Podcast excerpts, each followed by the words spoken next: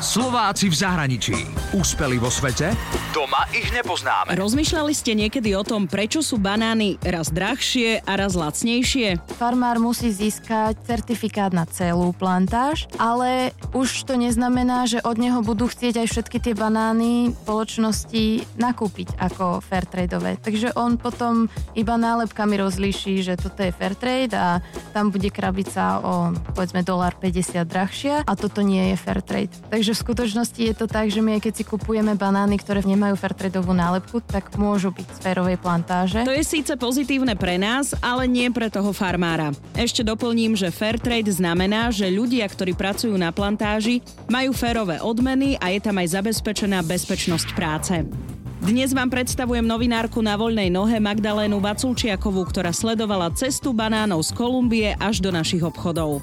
Magdalena Vaculčiaková je novinárka na voľnej nohe. Pochádza zo zvolená a študovala žurnalistiku v Bratislave a v Brne. Posledné 4 roky žije v Ázii a Latinskej Amerike. Venuje sa investigatívnym reportážam o globálnych témach, zaujíma sa o ľudské práva a píše aj cestovateľské reportáže.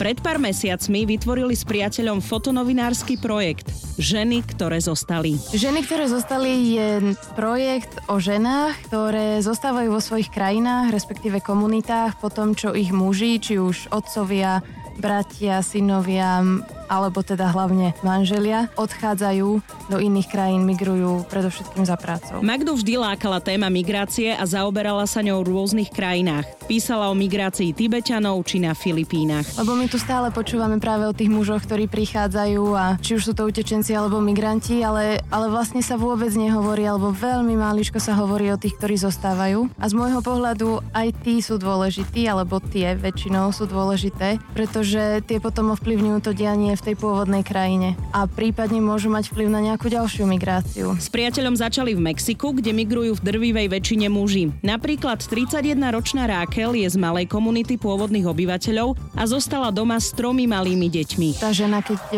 jej muž odíde, tak sa stáva úplne závislá na financiách, ktoré jej ten muž posiela. A tie ženy žijú ako keby také dva životy, že jeden ten život majú, keď ten muž je doma a často sú tam povedzme otázky domáceho násilia alebo otázky práve takého prílišného kontrolovania ženy zo strany muža, čo sa mimochodom deje aj na diálku. A keď muž odíde, tak žena je taká slobodnejšia. Si odstrihla rifle, z dlhých si urobila krátke a mala ich e, zjavne príliš krátke, lebo aj deti jej hovorili, že teda ocino by ťa takto nenechali ísť von, ale ona si tie kraťasy obliekla a išla v nich, lebo ten muž už je niekde ďaleko. V rámci projektu sa však chcú zamerať aj na iné krajiny, vrátane Slovenska. Je to pomalá žurnalistika a idú do hĺbky. Takže to nie je o hodinovom rozhovore ale novinári žijú s tými ženami a ľuďmi niekoľko dní, aby pochopili ich komunitu. To, že ženy niekde v Etiópii sú závislé od poľnohospodárstva a zostanú sami v úplne suchej oblasti. Čo potom tie ženy robia? Môžu sa vôbec ďalej tomu poľnohospodárstvu venovať? Napríklad som čítala, že dievčatá dostanú možnosť vyštudovať, môže ovplyvniť pozitívne ten vývoj v oblasti globálneho oteplovania. Takže tieto dievčatá napríklad v Etiópii